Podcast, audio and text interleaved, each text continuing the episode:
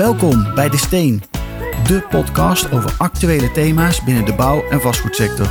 We bespreken maatschappelijke en politieke ontwikkelingen en delen kennis en ervaringen om relevante vraagstukken op te lossen. Van woningbouwopgave en energietransitie tot biodiversiteit en klimaatverandering. Heb jij een inspirerend verhaal? We komen graag bij je langs voor een opname. Deze podcast De Steen wordt mede mogelijk gemaakt door RBF. Dat bestaat uit het jaarlijks RBF Kennisfestival in september, de live-uitzending RBF Draait Door vanuit onze eigen studio in Amsterdam en het maandelijkse kenniskabinet waarbij we politiek en markt samenkomen. Ga voor meer informatie naar www.rbf.nl. En dan nu door naar een nieuwe aflevering van De Steen. Luister je mee? We zijn weer in de studio. Welkom Ja. Jaap van der Bel, Altera Vastgoed. Ja, klopt. Goedemiddag. Ja.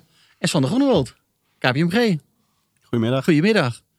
Even reflectie heel kort op Jeppe de Boer. Twee simpele oplossingen. en hebben we dan de woningmarkt weer op de rails eh, staan, eh, Jaap? Nou, nee, nee. Kijk, ik ben het wel met hem eens. Cost of capital is duurder geworden. Dus daar moet je ook wel op reflecteren. Kapitaal. Eh, ja. Niet alleen als markt, maar ook als overheid. En de regelvastheid, voorspelbaarheid, helpt wel naar, voor een aantrekkelijker en betrouwbaarder investeringsklimaat. En eh, overheid en regie? Hugo, die heeft er weer de regie helemaal eh, naar zich toe getrokken. We zagen gisteren eh, Hugo de Jonge. Jullie waren er allebei, toch? We waren er allebei. En, dus het gaat om welke regie heb je in handen genomen en kun je die voorspelbaar doorzetten. En wat is je rol als overheid om de eh, kapitaalmarkt uit te nodigen? Eh, omdat vele geld wat nodig is. Hè. Mijn schatting 400 miljard voor 1 miljoen woningen.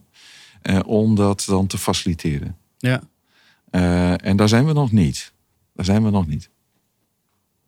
Ja, weinig, we- op aan te vullen. Ik denk dat Jeppe gelijk heeft op de punten die hij geeft. Maar it takes more to tango. Oftewel, de, de, ik wil bij zeggen, was het maar zo makkelijk. Het is een, het is een complexe puzzel. En daar gaan de komende verkiezingen een belangrijke rol in spelen. Nou, waar we het net ook al even kort over hadden. Ja, het is het nummer één thema ineens, hè? Ja. Wonen. Ja. Maar dat, uiteindelijk moet, moet het wel tussen haakjes makkelijker worden. En betrouwbaarder. Om eh, te zorgen dat die woningvoorraad eh, toe gaat nemen. Dus ja. Mannen, we gaan het. Want Ja. we hebben een mannentafel. We hebben straks een Oh ja. damestafel. Ja. Eh, iets meer dames aan tafel. Samen zit er dan ook aan tafel. Maar we hebben dan de twee dames aan tafel. Lucky, Eh, hè? Hij is lucky, hè? Ja, hij is lucky. ja, hij gaat ook precies in het midden zitten. Hè? Dat doet hij dan weer goed. ja. Eh, Ik ben benieuwd hoe hij dat straks gaat doen. Dan aan tafel. We gaan het hebben over ESG. ESG, dat is wel een beetje het woord van 2024. En ik denk ook dat het het woord gaat zijn van 2025. Met dan nog een aantal termen erbij. Met eh, eh, SFRD en CFRD. Maar daar komen we straks wel op. Ehm, Sander, om even bij jou te beginnen. Wat maakt ESG nou zo belangrijk voor die vastgoedwereld? Ja, eigenlijk is dat een, een, een, een, een, geen vraag meer. Je zegt het is iets van 2024, het is ook al iets van 2023 en stiekem ook al van de jaren daarvoor. Eh, wat we nu zien is dat eh, een stukje wet en regelgeving in werking begint te treden. Dat komt dichterbij.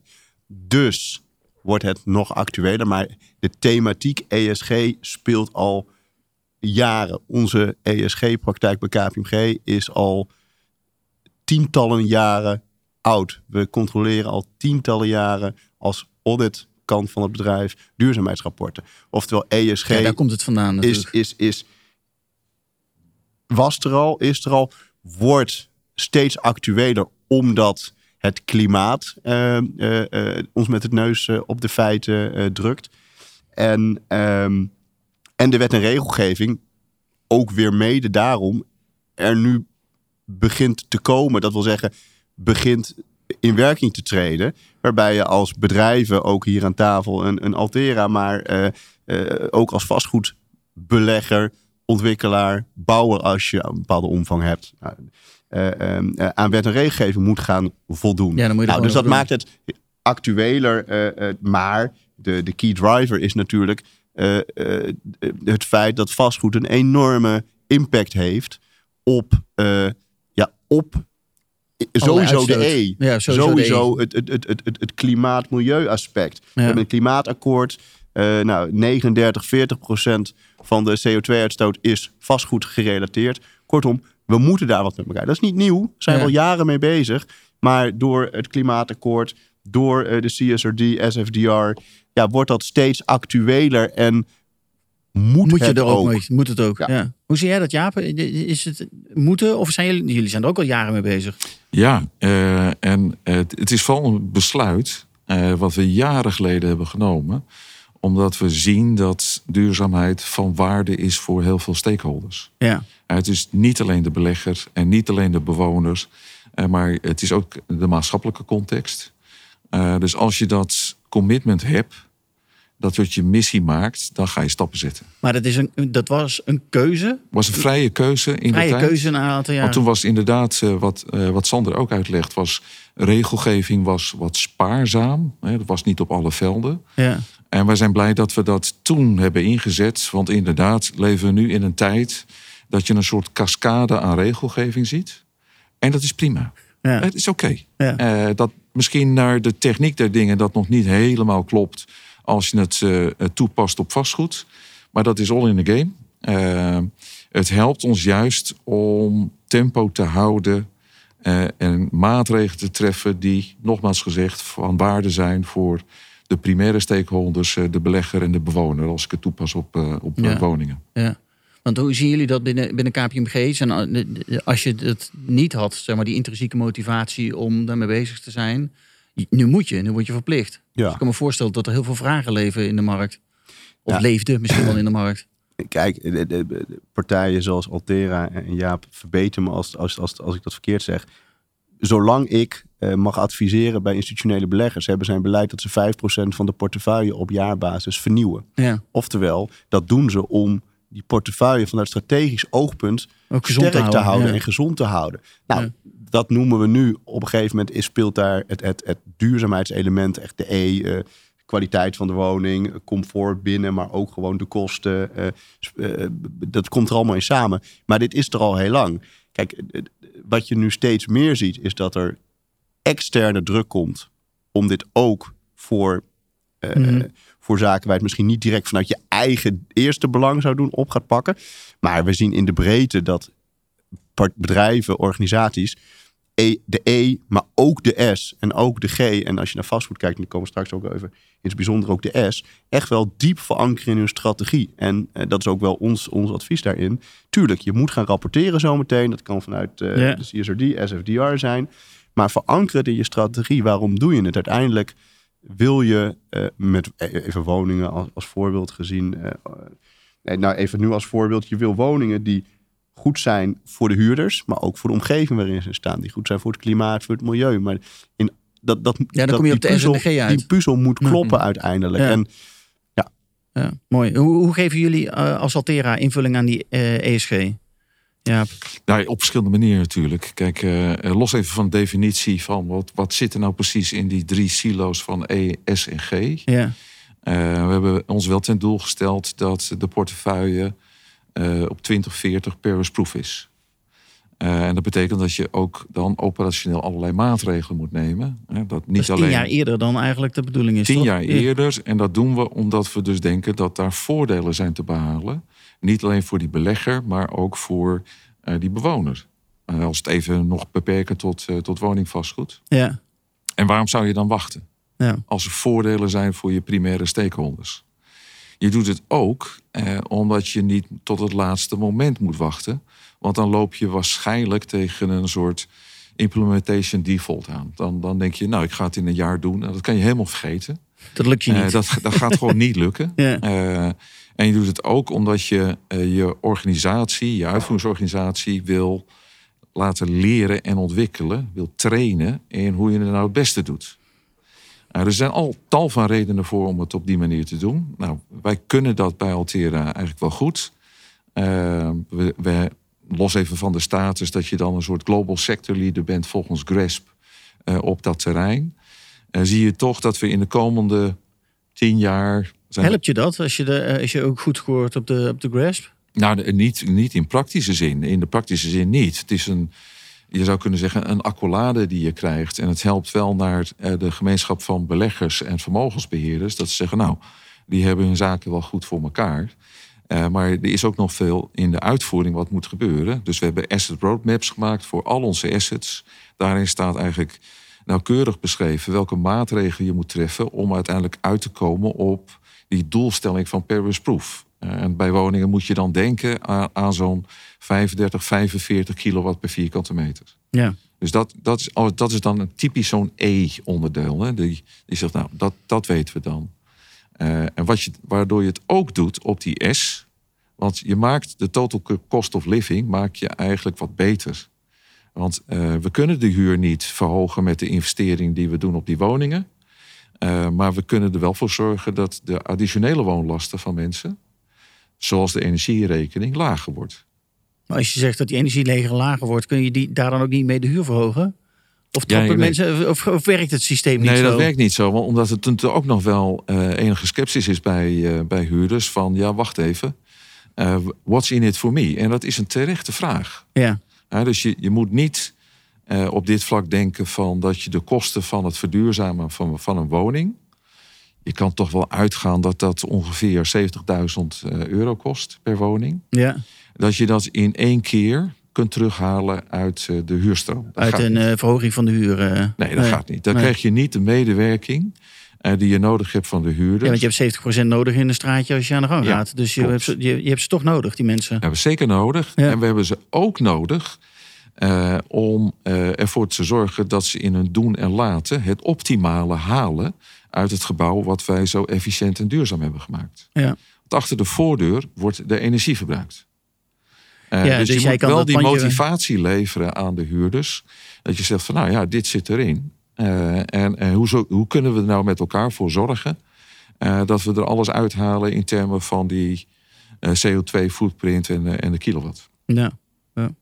Ja, zo gaat dat dan. Dat is dus best, dat is best een ingewikkeld iets om dat hele proces op gang te, te krijgen. Ja, Lijkt mij. eh, eh, Ja. zeker. En, eh, en, en dan helpt het eh, voor, denk ik, elke eh, vastgoedpartij of partij die ermee bezig is, is dat je gewoon stapsgewijs je bekwaamt op dat terrein.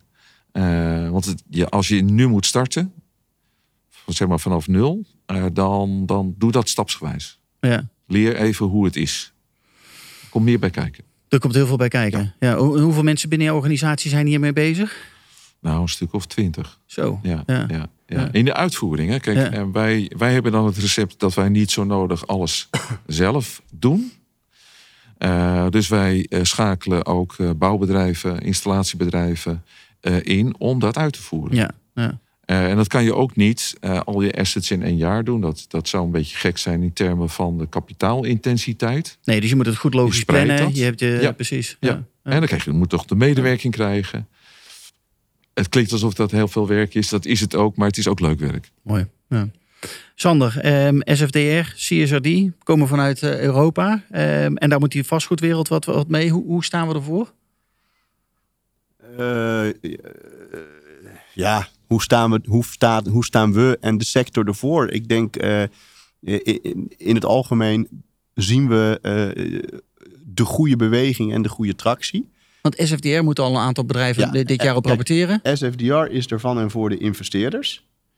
Eh, eh, eh, en CSRD is er eigenlijk voor de overige Ja. ondernemingen. En het, zijn beide, het is beide wet en regelgeving die uit Europa komt. Met eh, eigenlijk met als doel eh, transparantie en vergelijkbaarheid. En eh, ik, werd net, ik zat net, werd getriggerd, Jaap, toen jij sprak. ehm, oh, en ik, er sprong mij een metafoor in mijn hoofd. En dat is wat gevaarlijk om die nou uit, de- uit de heup hierin te brengen. Maar ik wil het Nou, toch proberen. Nou, vooruit. Ja. Nou, kijk, als je, er zijn al heel lang auto's. En op een gegeven moment auto's moesten vanuit wet en regelgeving steeds veiliger worden. Ja.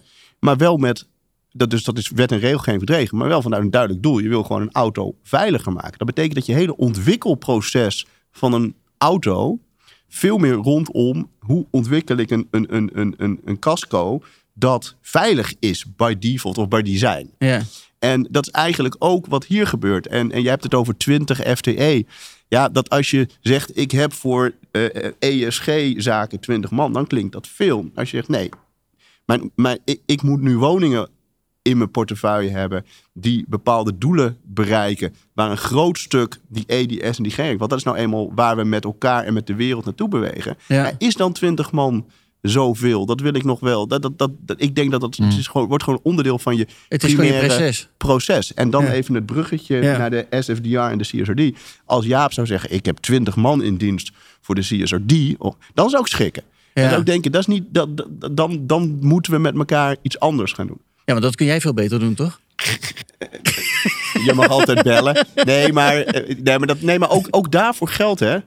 SFDR en CSRD are here to stay. Ja.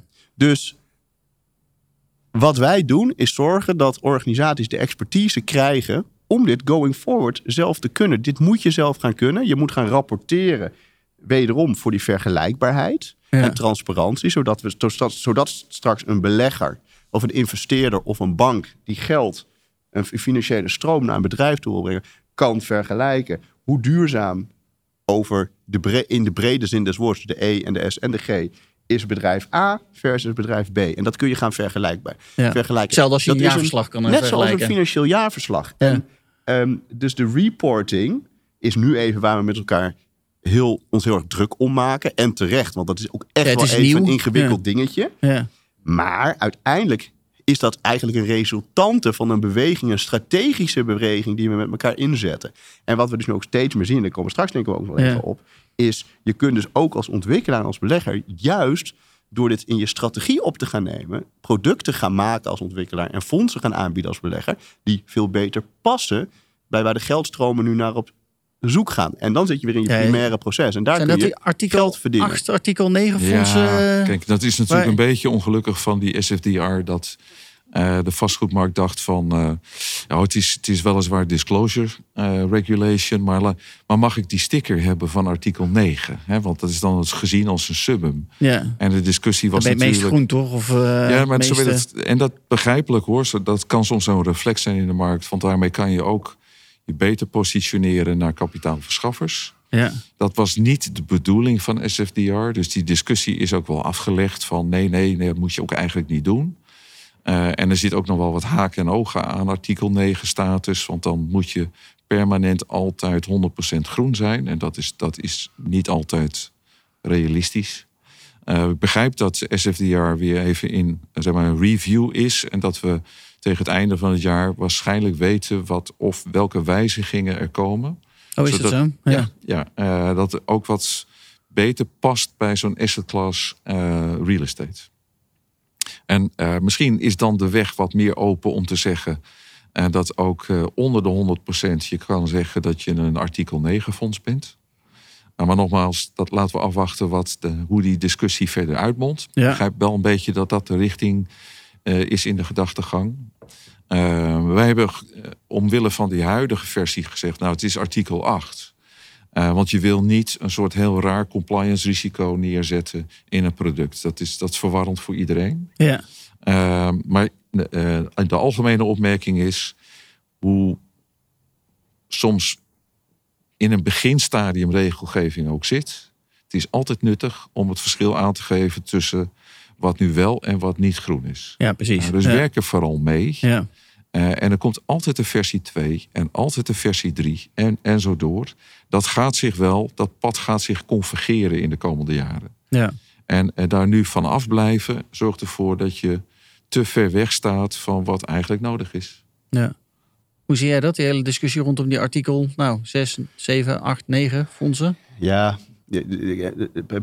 in eerste, allereerst uh, Jaap complimenten, je zit er goed in. Dus uh, gewoon eens met, met, met wat Jaap ook zegt. Kijk, ik vind eigenlijk, uh, en dat hoor je mij nou een paar keer zeggen...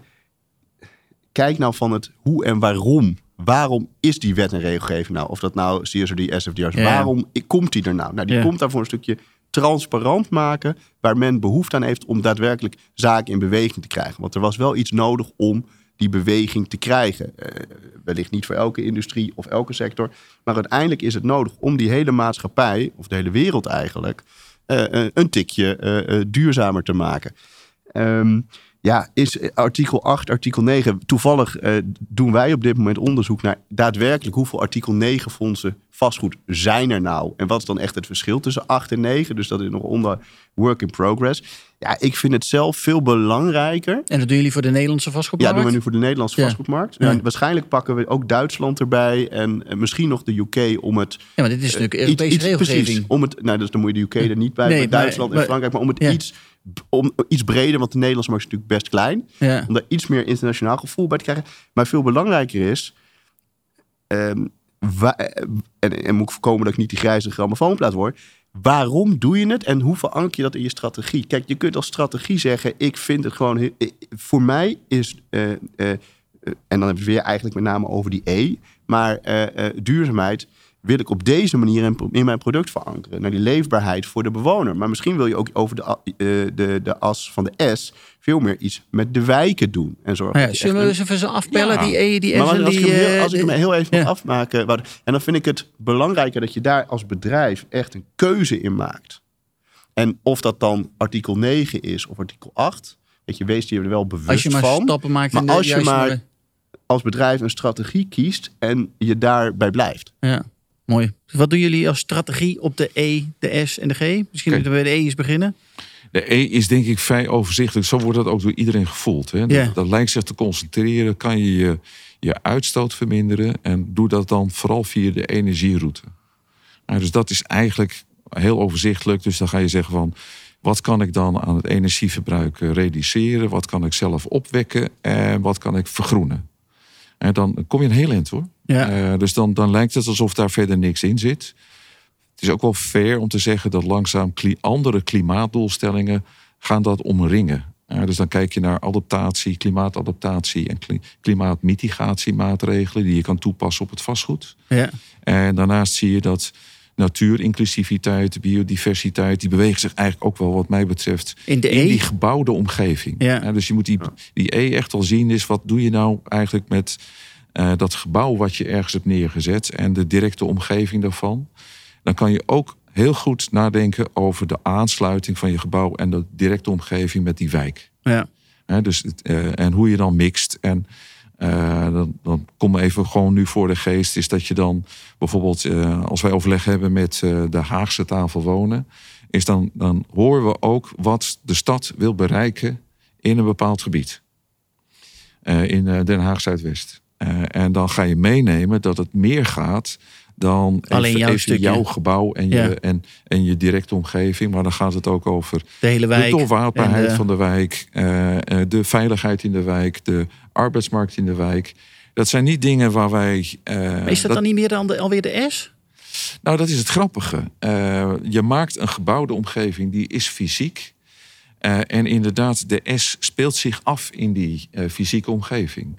Dus als je slim bent, dan denk je ook na over de S.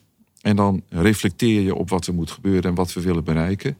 Die S, eh, een makkelijke. Dus ik neem even die tweede silo gelijk, gelijk Ja, mee. ja, dan mag Sander daarna wat mooie Ja. voorbeelden nog noemen. En dan noem ik heel snel die G en dan geef ik het gewoon een stokje door aan Sander. die S, dat, dat gaat over. Ten eerste gaat het bij die S over van. Wie zijn eigenlijk je stakeholders? Ja. Eh, want in je eentje kan je heel erg sociaal zijn, toch? Als je gewoon voor de spiegel gaat staan, die zegt, nou, ik ben sociaal vandaag. Maar het gaat over jouw relatie met die stakeholders. En wij hebben een, eh, vijf stakeholdergroepen. Dat is de belegger, de bewoner. Die hebben een soort handshake nodig over het rendement. De, de, de, zeg maar de prestatie van het gebouw. Ja. Eh, je eigen personeel. Je businesspartners en de maatschappij. Dat zijn de vijf stakeholdergroepen die er zijn. En je, kan, eh, je moet vooral ook nadenken over welke relatie ga ik nou aan met die stakeholdergroepen. Eh, en hoe ver kan ik dan tegemoetkomen aan belangen die zij hebben. Ja. Dat zijn niet mijn belangen, dat zijn hun belangen. Eh, en wees dan vooral ook heel duidelijk tot hoe ver je kunt gaan. Maar dat, je kan heel ver gaan met die stakeholders. Nee, Want Eh, dat kan niet, want je hebt je primaire stakeholders, dat zijn de de belegger en de bewoner, die staan voorop. Maar je kan wel daarvan uit je eigen eh, organisatie en uitvoering organiseren. Wat verlang ik dan van mijn vaste businesspartners in de uitvoering van ons beleid? ja. Eh, het is ook niet zo dat wij een oneindige optelsom kunnen maken van alle bewoners van wat hun belangen zijn. Want de een wil wel een openbare boekenkast en de ander niet. Hè? Dus je, je moet daar steeds in balanceren en dat is oké. Ja, dat is ook... Maar realiseer je wel dat je vooral heel duidelijk moet zijn. En dan springen we eigenlijk meteen al over. maar dat is die visie en dat beleid dat Sander ook... eh, ja. Dus je hebt een beleid. Wees vooral duidelijk naar je, je belanghebbende tot hoe ver je gaat. Eh, en als je dan nadenkt over die G, dan, is, dan zitten daar dingen in. Heb je, geef je ook informatie? Verantwoord je je over je beleid en wat je, eh, wat je bereikt? En ben je daarin transparant, zowel in houding als in informatie geven? En kan je laten zien aan welke wettelijke eisen en verplichtingen je allemaal voldoet? Dus dat is, die G is heel overzichtelijk. ja. Is heel veel werk, daar niet van. Maar die is Maar wel, die is heel wel overzichtelijk. overzichtelijk. Ja. Ja. En die S, daar, daar, los van die betaalbaarheid bij woningen, kan je wel denken van. Heb ik dan iets gebouwd voor bepaalde doelgroepen? Eh, Neem even senioren. Wat heb ik dan precies gedaan aan eh, veiligheid, aan toegankelijkheid, aan kwetsbaarheid van ouderen? Heb ik zorg georganiseerd? En dan kan je zelf eh, dat, die optelsom maken. En wat wij dan zeggen bij Altera is dat we zeggen: het is goed voor jou en het is goed voor de ander. Dat is de optelsom die we maken. Ja. En zo moet je heb je... nadenken. Nou, mooi. Sander, heb jij daar nog wat aan toe te voegen? Wat zie je aan, aan, eh, aan, aan, aan dingen, aan elementen Nou, voorbij ik- komen? Jaap geeft een, een, een heel ruim en mooi overzicht Ja. van een soort eh, longlistje onder de E, onder de S. En Ja. daar kan nog meer bij. En niet alles is voor iedereen toepassing. Maar wat ik wel, het bruggetje wat ik toch even wilde maken. En dan stap ik maar even in de KPMG-rol. eh, en dat is dan in dit geval even de CSRD. Ja, Ehm, Ja. Wat Jaap zegt is. En dat zit al heel dicht tegen die strategie en tactiek aan. Wat vind je nou als Altera belangrijk? En Ja. eh, ook Precies. als eh, de CSRD er niet was geweest, Hadden we dan dat had je dit gedaan. gedaan. Ja. Nou, wat komt daar nu bij? Of wat past, waar past dat nu in? En dat is eigenlijk een van de eerste stappen wat je, voor je vanuit de CSRD moet doen. En dat noemen we eh, de dubbele materialiteitsanalyse. En daar zit iets nieuws in. Want wat is dat? vroeger keek je van wat, eh, eh, wat voor risico's loop ik als bedrijf? Wat zijn mijn materiële risico's? En daar komt nu een tweede lens bij. Wat voor risico's breng ik naar de wereld? Dus dat noemen we eh, eh, outside in, is die eerste. En die tweede is inside out. Wat is onze impact op de wereld? Nou, daar noemde Jaap net een heleboel mooie voorbeelden van. Met name onder de ES en de S. En daar moet je, dat moet je inzichtelijk gaan maken. En dat moet je gaan, over gaan rapporteren. En daar zijn dan ESRS'en onder bedacht. Ga- Reporting standards. Die dus op deze thema's, CO2 de makkelijkste. Maar zo over een heleboel zaken die Jaap net zei. Guidance bieden. Handvaten hoe je daarover moet rapporteren. Ja. Wederom voor die vergelijkbaarheid. En wat is daar nu interessant? Tweede concept wat ik even wil benoemen. Wat eigenlijk in het logische verhaal van Jaap de structuur biedt, maar ook wel wat uitdaging biedt, is dat je dat over je hele waardeketen moet doen. Dus het is waardeketen denken. Dus het gaat er niet meer om wat doet Altera, Nee, maar, maar het gaat er ook om wat doet een huurder van Altera of wat doet een leverancier, Leverancier. in het ontwikkelproces van een woning. ja, of in het En- beheerproces. Of En in het eh, beheer. En dan ja. wordt het ineens Ja, en dan ingewikkeld. wordt het ingewikkeld, want En dan dat is waar we nu met bij. partijen mee worstelen. Nou ja, ingewikkeld. Waar houdt dat op? En hoe ga je daarmee om? En waar moet je wel over rapporteren? Waar moet je niet over rapporteren? Waar heb je wel invloed op? Waar heb je geen? En dat is een, een beetje de, de complexiteit die we nu met elkaar aan het tackelen Ja. zijn. En dat gaat ook hartstikke goed. Ja. Maar dat is nu wel het proces. Dus enerzijds die dubbele materialiteit in combinatie met de waardeketen. Ja, dat klopt wel. Kijk, ik ben blij dat we bijvoorbeeld eh, een, een aantal jaren geleden hebben gezegd van wij hebben een geïntegreerd waardecreatiemodel. Dat is eigenlijk het model van het bedrijf. Van hoe je dan die stakeholdergroepen en wat je wil toevoegen in termen van waarde, hoe je dat verwerkt in je procesgang. Ja, want het zou ook gek zijn als je een bedrijf hebt en je zegt: dit is mijn beleid, maar het zit niet in mijn processen. nee. Wat, wat, wat- Dat je denkt, hoe maak je dat dan? ja, precies. Eh, en dan kan je ook de output creëren. Eh, die kan je je meetbaar doet het altijd maken. samen met je stakeholders. En nogmaals, je- zoals ik het uitleg, is het heel erg conceptueel van aard, maar het is er en we werken er ook mee. Kijk maar gewoon in het jaarverslag staat het in. Eh, en we hebben er ook heel erg belang bij, precies wat je zegt, Sander, om aan te geven of, of je daar nou mee eens bent of niet. Zo ver gaan wij. ja.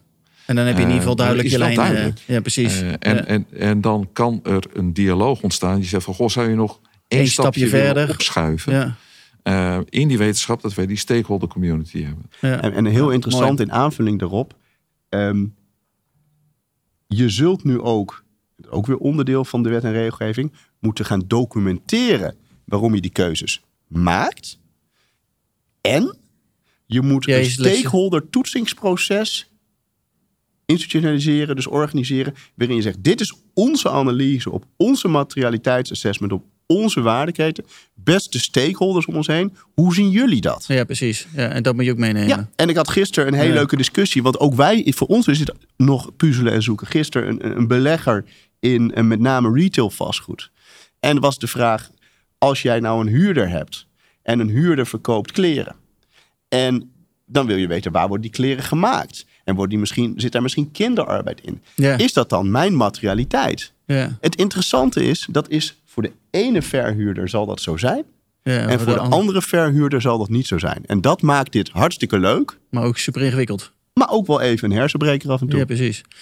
Mannen, om dit gesprek af te sluiten. Ja. Tips voor partijen die hier eh, mee aan de slag willen gaan, moeten gaan. Eh, Eh, nou, ik, ik, ik gaf er al eentje eigenlijk. Eh, eh, als je nu moet beginnen, nog moet beginnen, ja.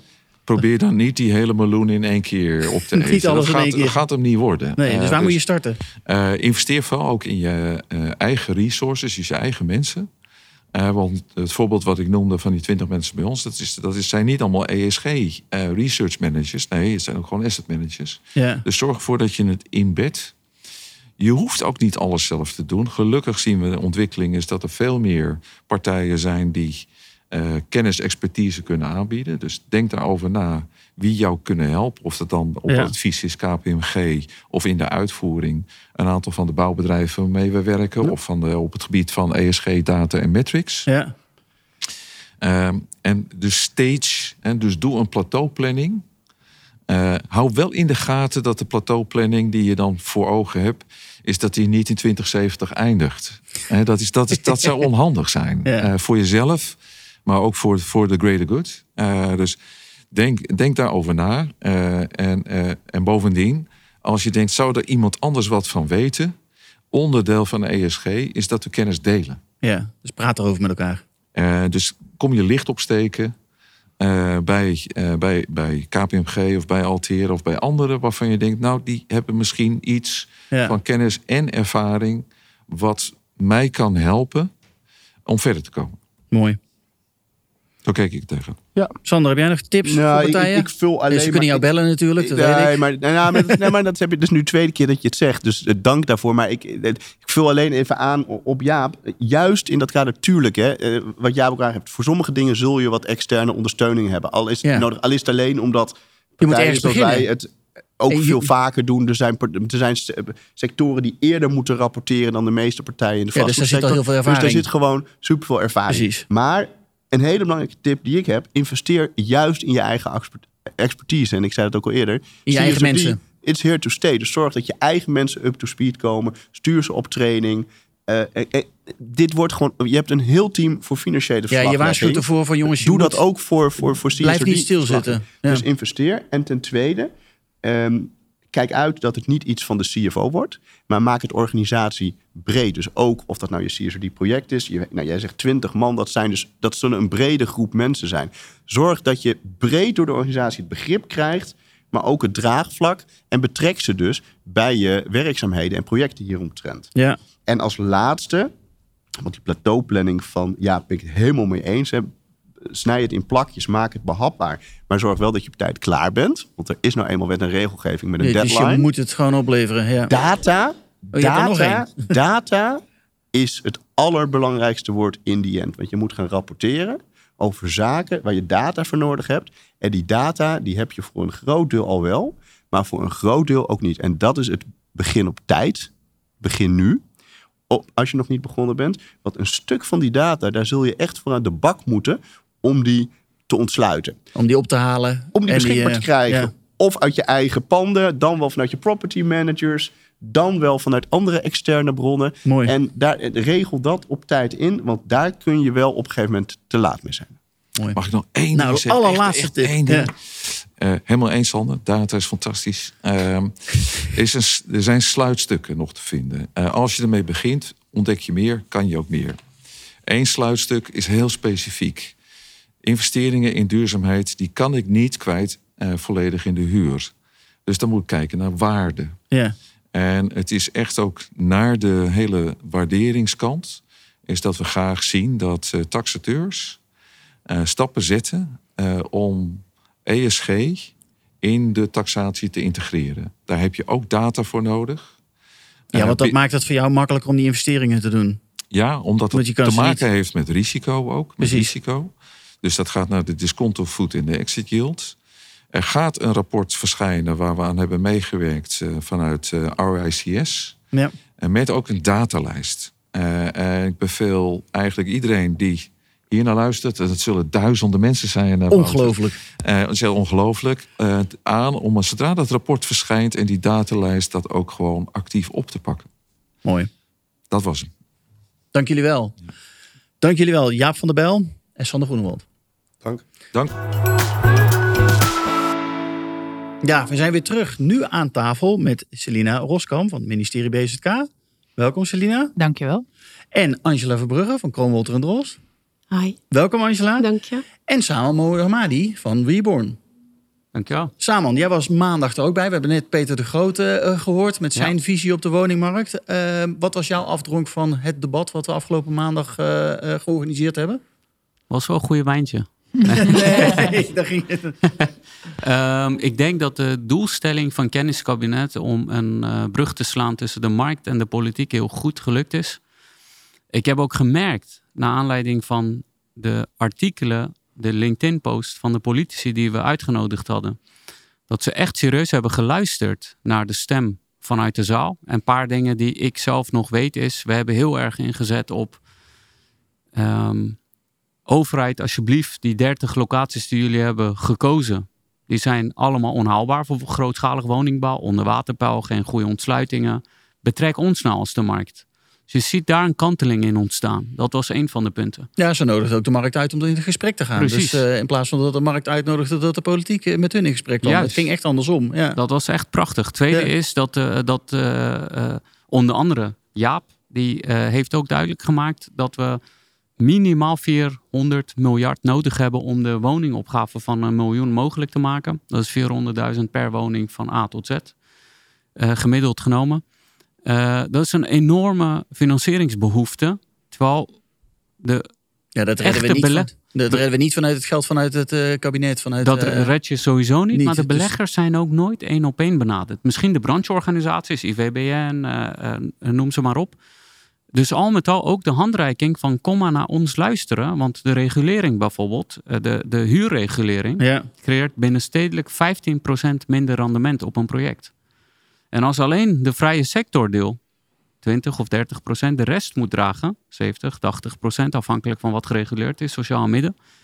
Binnenstedelijk is bijna niks meer mogelijk, want een winst en risico op een project in een binnenstedelijke ontwikkeling is tussen 5 en 10%. Ja. Dus nou, zo zijn er Dus heel veel heel zaken over tafel gegaan. En, eh, eh, kortom, prachtig om te zien dat we echt heel direct met onze landelijke politiek aan tafel zijn gegaan. In gesprek, constructief in gesprek zijn geraakt. Om met elkaar de opgave waar te maken. Ja, dat is gewoon hartstikke goed. We hebben elkaar nodig. We hebben markt nodig, we hebben de politiek nodig, we hebben de overheid nodig. Alles moet bij elkaar eh, komen om, om de woningbouwopgave, wat een grote opgave is, op te, op te lossen, denk ik. Maar we gaan het nu hebben over eh, de labels. Label C, eh, CO2-neutraal eh, vastgoed ook. Ehm, label C was volgens mij, is dat ingegaan in januari 2023. Ja. Ehm Celine, is dat eigenlijk al niet nou, goed genoeg, label C? Nee, Dan? label C is het begin. Is het begin? Ja, de, Ja. De, de, de eerste stap. wat je eigenlijk zegt is dat alles wat onder label C is, dat voldoet gewoon niet meer. Dat Ja. is gewoon, daarom maak je normen Ja. om te zeggen, nou, dit is de minimale norm. Hier moet je aan voldoen. ja. En, maar dan zou je dus eigenlijk meer willen, toch? Ja, we willen zeker meer. Eigenlijk, eh, wat we zien is dat veel eh, regelgeving of eigenlijk beleid ook uit Europa komt. Dus Europa schetst ook heel goed eh, het, het, de toekomst voor 2050. Eh, we moeten toe naar eh, zero emission buildings in 2050. Ja, dat klinkt En- nog heel ver weg, 2050. Dan. Ja, maar voor de vastgoedsector is het volgens mij hartstikke dichtbij. Want dat ga je nu al plannen. Ja. van, eh, het, ja. Dus ik, daar moet je wel zeker rekening mee houden. En als, je, als je kijkt naar de bestaande bouw. iedereen weet hoe ingewikkeld het is om gebouwen te renoveren. Dus je hebt in de aankomende 27 jaar nog één of twee kansen. Ja. Hoe zie jij dat, Angela? Ja, ik uh, sluit me aan uh, bij, uh, bij Selina. Ehm, gelukkig zien we dat er wel een hele grote slag gemaakt is met die label C-verplichting. Maar er zijn natuurlijk nog altijd wel ook. Is dat heel veel bedrijven wakker geschud ook om aan de gang te gaan? En ook om die planning te gaan maken richting 2050? Ja, zeker. En er is ook onderzoek uitgevoerd door Universiteit van Maastricht. Een opdracht van de DGBC wellicht ook van BZK. Ja. Uh, en daaruit blijkt ook dat eigenlijk uh, veel partijen nog een stap verder zijn gegaan. Dus dat ze niet voor label C zijn gegaan, maar voor label A. En dat toch wel 77% al voldoet uh, aan label C. En nou ja, de analyse die wij hebben gemaakt is dat de panden die nog niet voldoen, dat vaak een herbestemming krijgen. En dan is er natuurlijk ook wel nog een klein stukje wat we niet in beweging krijgen, maar daar wordt op gehandhaafd. Dus ja. ja. ja. Maar uh, ja, het is vooral positief dat uh, partijen toch een stapje extra nemen. Dus niet C, maar naar A. En weten dat het natuurlijk straks naar A uh, moet. Ja, en dan is er ook nog een renovatiestandaard. Ja.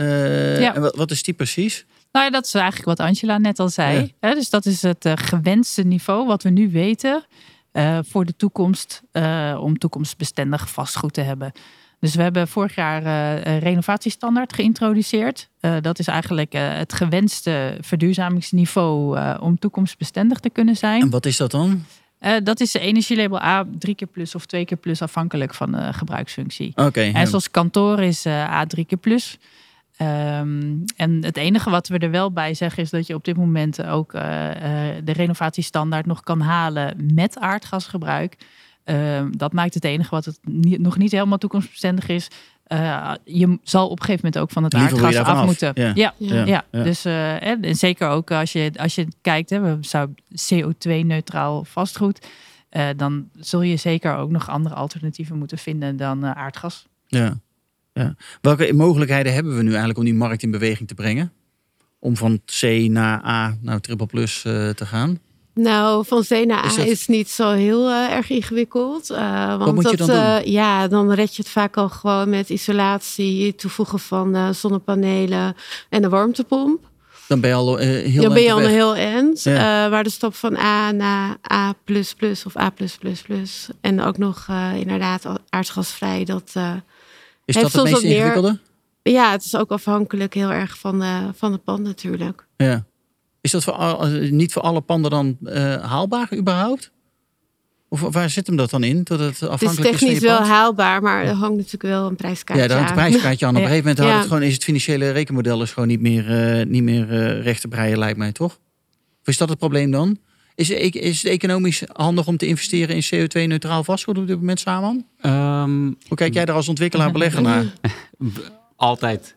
Nee. Uh, belangrijk is dat we geen vastgoedmarkt hebben. We hebben deelmarkten. Ja. Dus op het moment dat Ah, ja. jij investeert in een, in een pand in uh, centrum Den Haag, binnen een jaartje terugverdiend.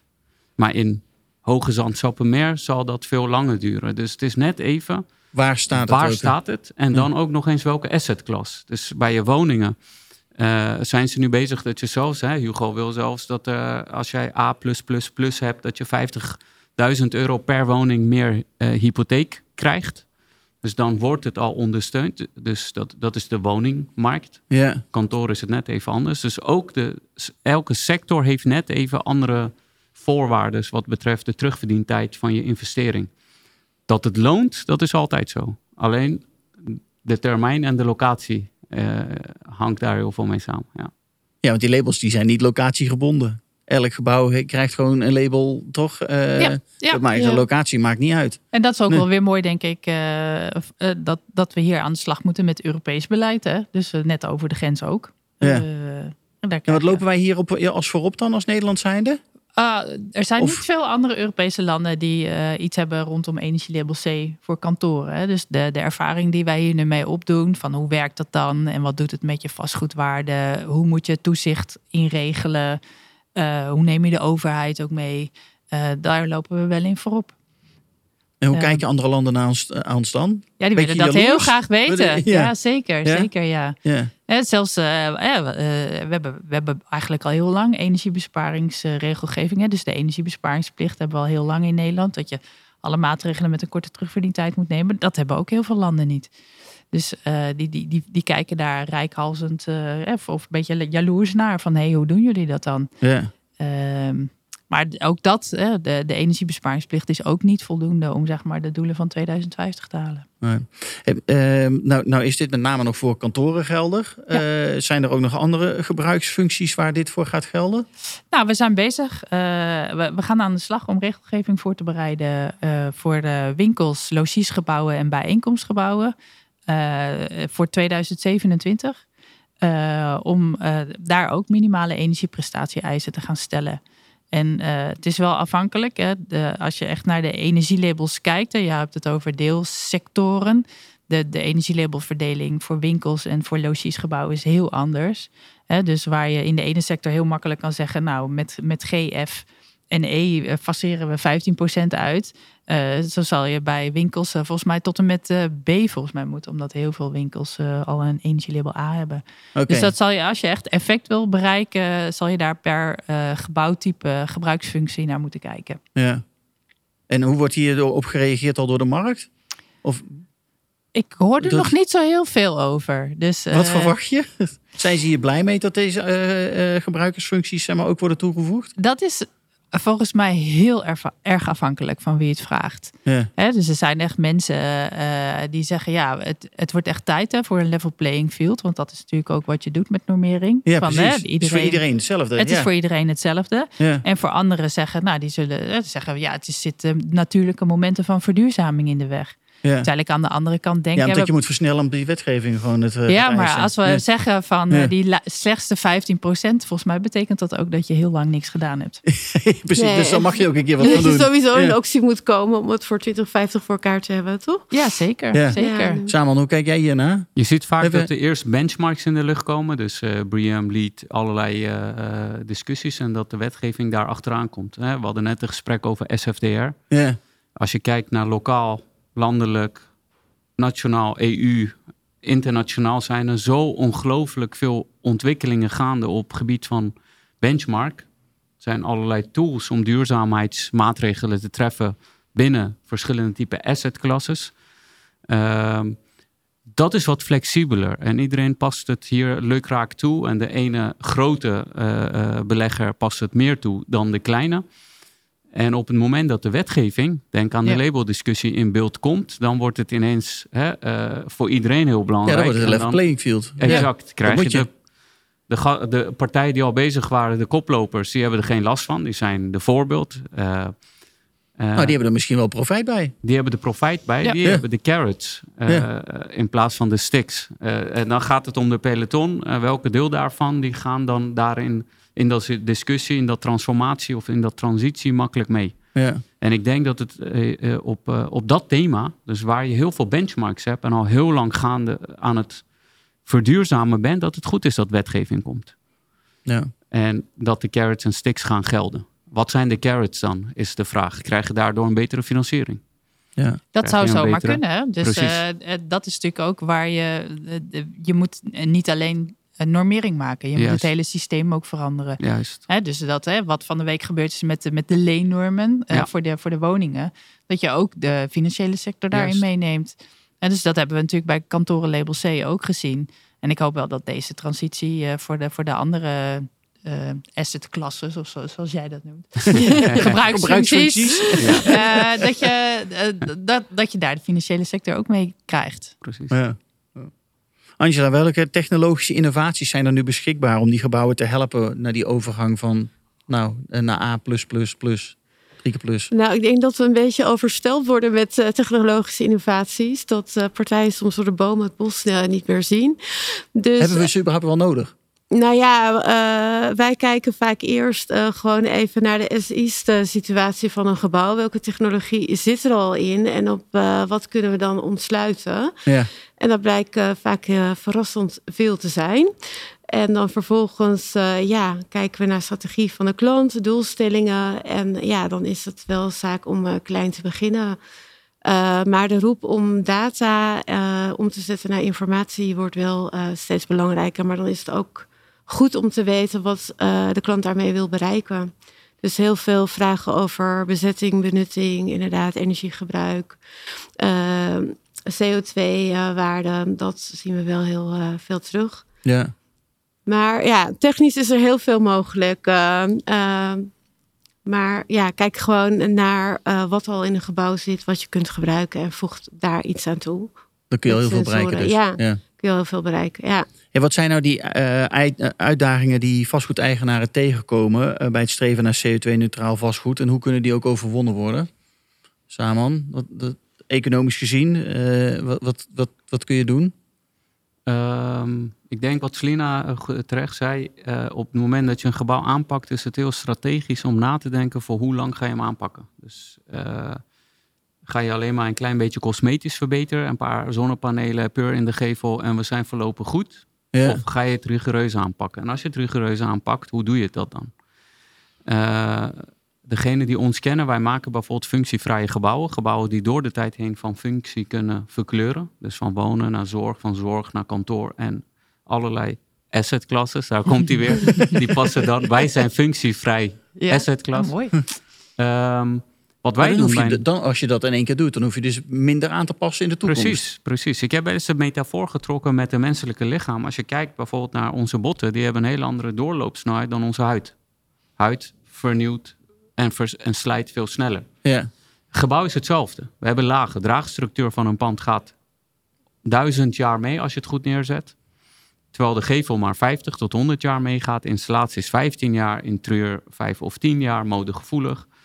Gebruiker continu aan verandering onderhevig. Op het moment dat je de lagen en de doorlooptijd Mhm. van lagen begrijpt, snap je dus ook als je investeert waar je in moet gaan investeren.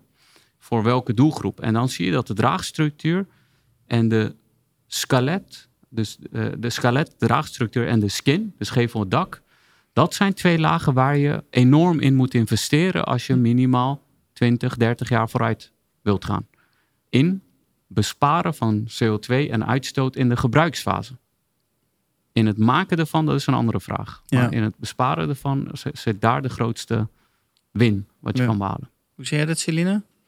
Eh, eh, helemaal gelijk. Hè? Dus eh, gebouwen, eh, je, je zal gebouwen ook zo lang mogelijk moeten gebruiken.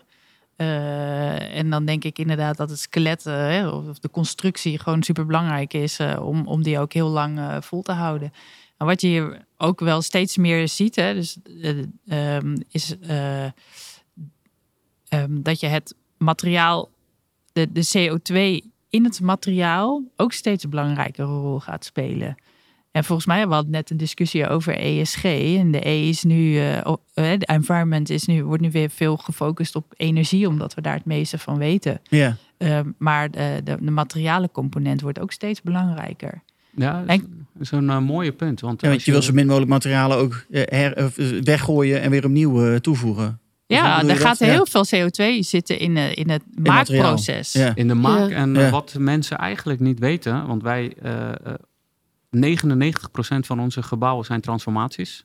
En vaak kantoren, verouderde kantoren, dus die niet meer voldoen. Ehm, als je een gebouw transformeert en je laat alleen de skelet staan, behoud je f- 90 tot 95% van de massa van het gebouw. Zo. Dus, Dus, de gevel, dus ook heel veel CO2. dus 70 tot Ja. 80% CO2. Ja. Want de gevel is 5%, de interieur is 5%. Max. Ja. Dus mensen die proberen circulair en, en bio-based interieurwanden en dat soort dingen als echt de grote eh, impactmaker te verkopen, dat klopt niet. De, Ja. de echte grote verschil zit in de draagstructuur. Ja. Wat wij doen, dus wij proberen die draagstructuur Ik zie Jaap en Jaak knikken. gebruiken? Dus, eh, heel goed. Ik had hem ingezijnd hoor. Dat Ja.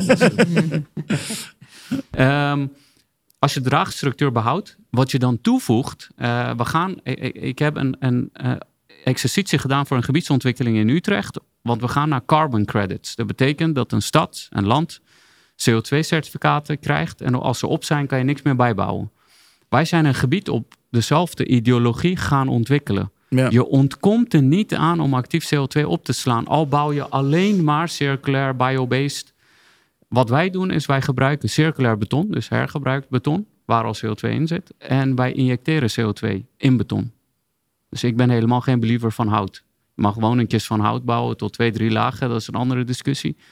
Ik ben believer om in de meest langcyclische lagen van het asset, draagstructuur, Ja, dus, zoveel mogelijk. eh, zoveel mogelijk toe te CO2 voegen. op te staan. Dus in de fundering, in de vloeren, in de en dan moet hij ook heel lang meegaan. Dan lang. gaat hij Ja. duizenden jaren mee. Ja.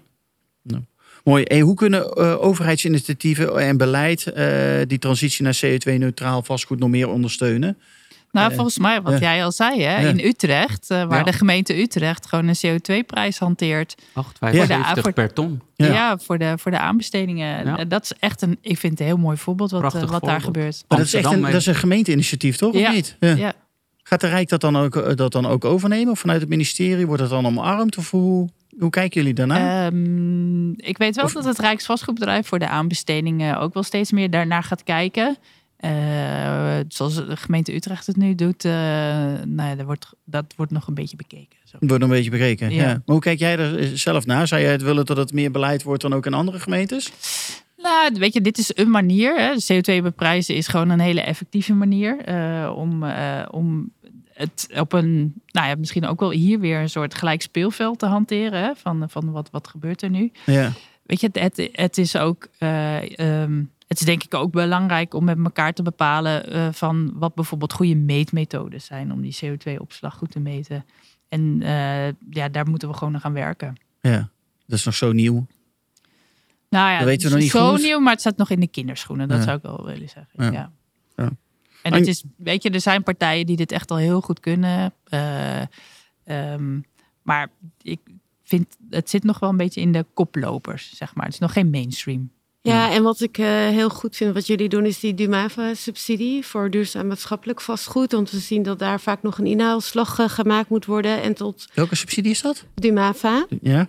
En eh, tot 2030 ieder jaar komt er een pot met subsidiegeld. En ja, wij zijn heel actief bezig met onze klant om dat te benutten. En op basis daarvan ja, te verduurzamen. Want eh, ja, daar ligt echt nog wel een opgave in dat maatschappelijk vastgoed. Nou ja, dat is ook wel het Ja. idee. Hè, dat je de- duurzaam maatschappelijk vastgoedregeling, eh, de subsidieregeling voor maatschappelijk vastgoed ook steeds verder evalueert. eh, naar de energieopgave en de, wellicht de materiaalopgave. Een Groen dak zit er nu al in. Hè, dus dat, dat- en vooral ook dat we gaan stimuleren dat je naar integrale renovaties gaat. Ja. Hè, omdat je toch nog maar één of twee keer de tijd hebt om, om dat gebouw aan te pakken. Ja. Ja.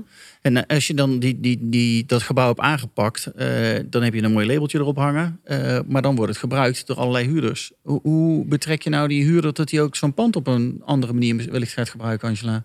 Ja, nou ja, gelukkig hebben we daar ook tegenwoordig hele mooie tooling eh, voor. Eh, de wij is eh, werkelijk energiegebruik. Dus we, we zijn dat steeds meer aan het monitoren. Want het blijkt dat er vaak een discrepantie is tussen het label en het daadwerkelijk gebruik. En door dat ook gewoon inzichtelijk te maken, kun je met de gebruikers het gesprek aangaan. Wat eh, eigenlijk de impact is van het gedrag. Ja, ja. Ja, want gedrag heeft een hele grote impact, Ja. lijkt mij. Want je kan een heel duurzaam pand hebben, maar als jij de verwarming aanzet en de ramen open, Ja, dan Zeker. loopt de energie nog steeds hard van je weg. Ja, Ja. dat zien we toch nog wel, wel vaak in de praktijk. Dus eh, daarom sturen op werkelijk energiegebruik. Ja. Ja. Ja, en daar dus mee de, de, de gebruiker ook bij betrekken. Ja. En hem eh, daadwerkelijk van op de hoogte stellen van... joh, hey, dit is wat er gebeurt. Ja. ja. En dit is wat je er nog aan kan doen. Ja, toch? Klopt. ja. Ja. zeker. Hey, hoe kunnen eh, vastgoedontwikkelaars en eigenaren samenwerken met, met energieleveranciers... om die duurzame energieoplossingen ook eh, te, te implementeren? Of werk je samen met energieleveranciers als je een ontwikkeling aangaat? Of bedenk je het allemaal zelf en, en eh, implementeer je gewoon allerlei, allerlei zaken in je ontwikkeling samen?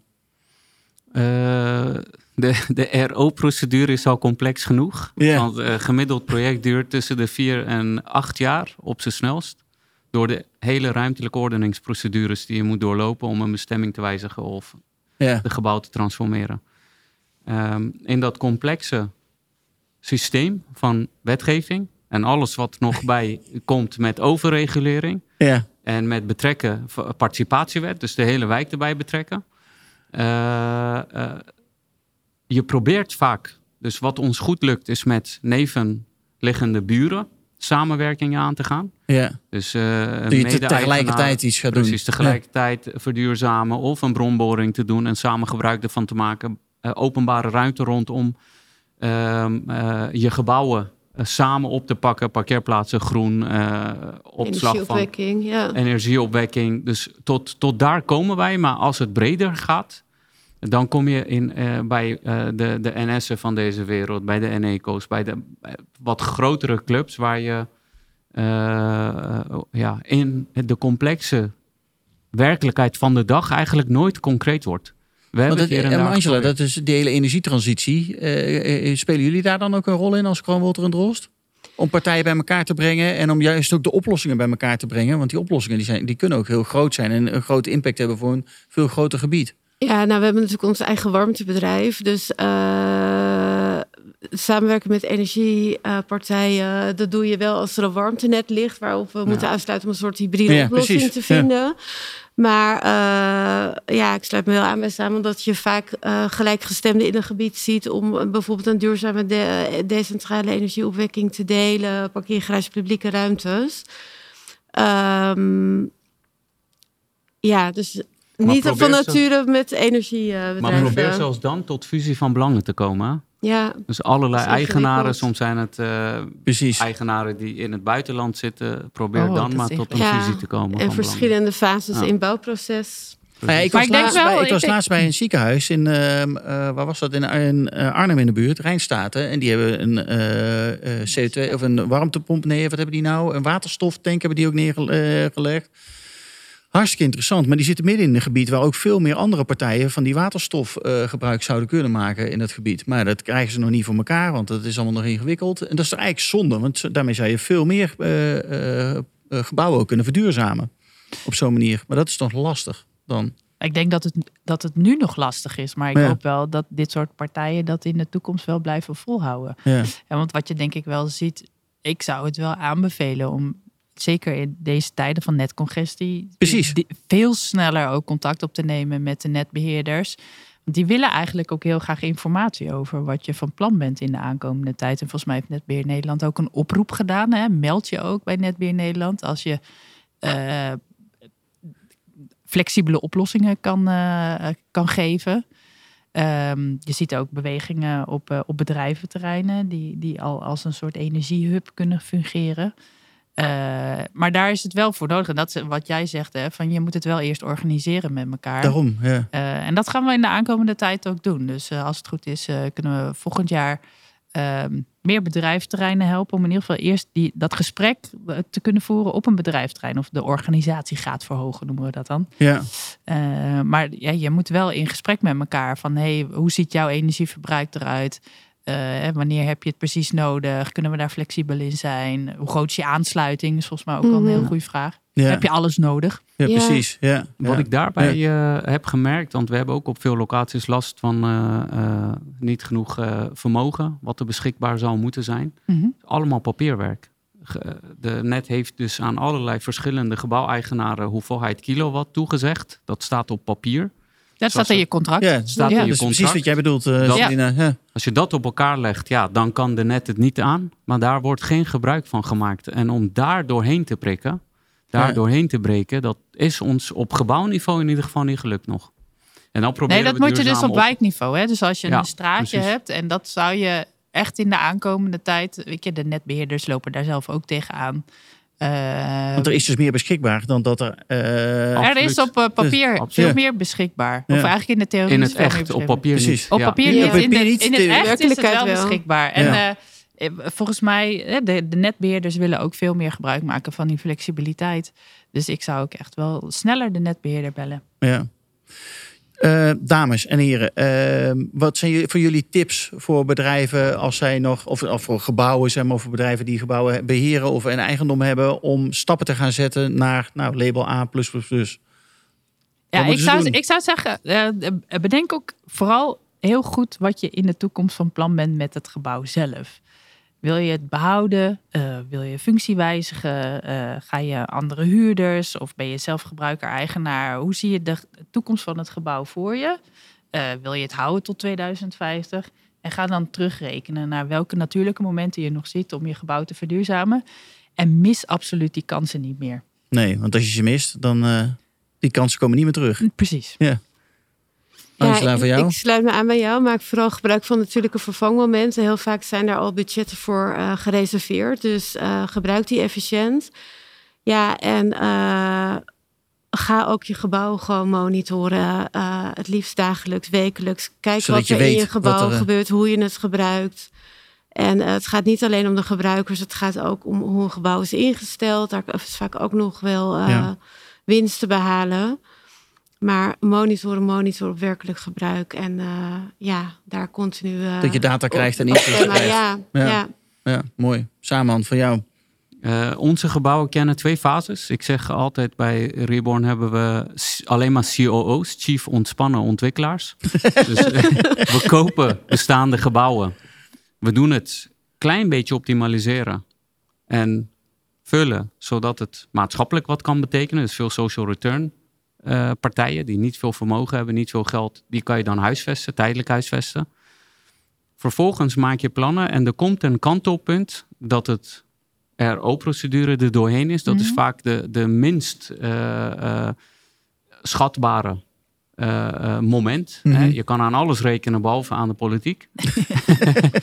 de, vandaar kenniskabinet. Hè? Dus, eh, mooi beetje te initiatief, helpen. Wouter. Ja. Er komt een kantelmoment dat je denkt, dit is een moment om tot een transitie te gaan. En dan zeg ik altijd, zorg ervoor dat de draagstructuur en de gevel duizend jaar vooruit kunnen. En de rest moet gericht zijn op komende 10, 15 jaar. ja. En dan Dus- ben je het meest efficiënt bezig. Exact. Mooi. Dank jullie wel. Selina Roskam, ministerie van BZK.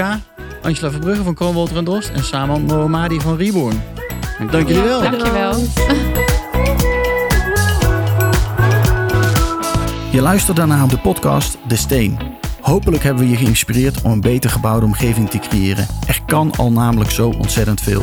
Deze podcast wordt mede mogelijk gemaakt door RBF. Dat bestaat uit het jaarlijks RBF Kennisfestival in september, de live-uitzending RBF draait door vanuit onze eigen studio in Amsterdam en het maandelijks kenniskabinet waarin markt en politiek samenkomen. Voor meer informatie ga naar www.rbf.nl. Het team van RBF wens je een fijne dag toe. Bedankt voor het luisteren en hopelijk tot snel.